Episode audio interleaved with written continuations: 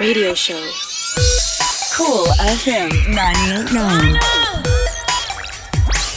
And now, here's your host. Mind boggling top download Wicked Report. What's up? Check this. The basis of it is if you can um, detach yourself from emotional responses to things, then something that comes along, whether good or bad, is not going to get your goat. Ok, wa turhene tine. Turhene sa usei característica descrevi miles de anos passar. There are very few things that I can control in life, and everything that I can't control, I'm not going to get up riled up over. You know, lose my job. Oh well, it happens. It doesn't mean I'm any less of a person. I just go out and get another job. Dog gets hit by a car. Well, that's really awful because I really like that dog, but I'll just go get another dog, or maybe I'll just learn to live without the dog. Maybe I was becoming too attached to the dog. Things like that. That's stoicism. Huh. Ave dive come un rato dinge filosofia ancient Greeks. Stoic. man, can't change it. It is what it is.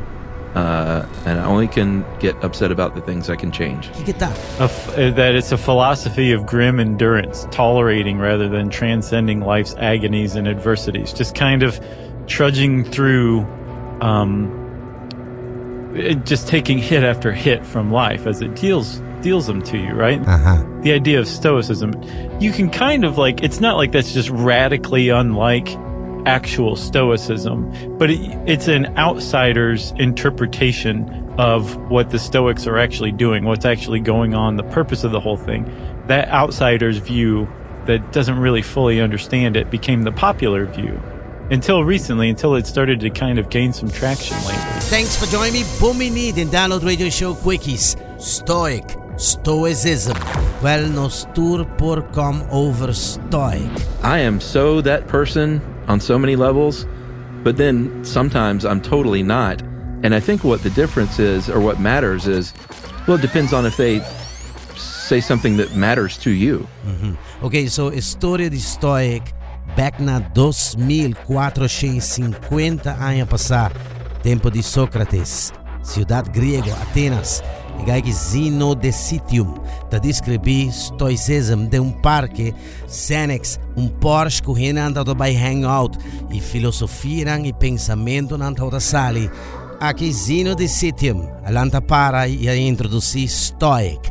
Awe com os dois historiadores Stoic. And actually, if you look at Stoicism, it's kind of a compromise between um, Socrates that to lead a good life, and this was the point of all of the philosophies at this time during this age of reason, Yeah. was achieving what was called eudaimonia.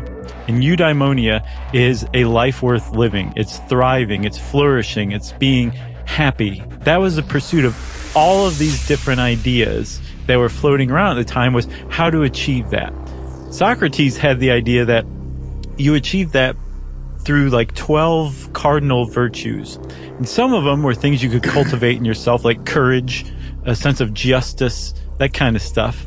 But then there are other ones too that had like everything to do with luck, like being good looking. On the other end of the spectrum were the cynics. And the cynics believed that earthly trappings like wealth and fame and glory, uh, anything like that, was the path to ruin, and that the true path to eudaimonia was living simply and living in poverty.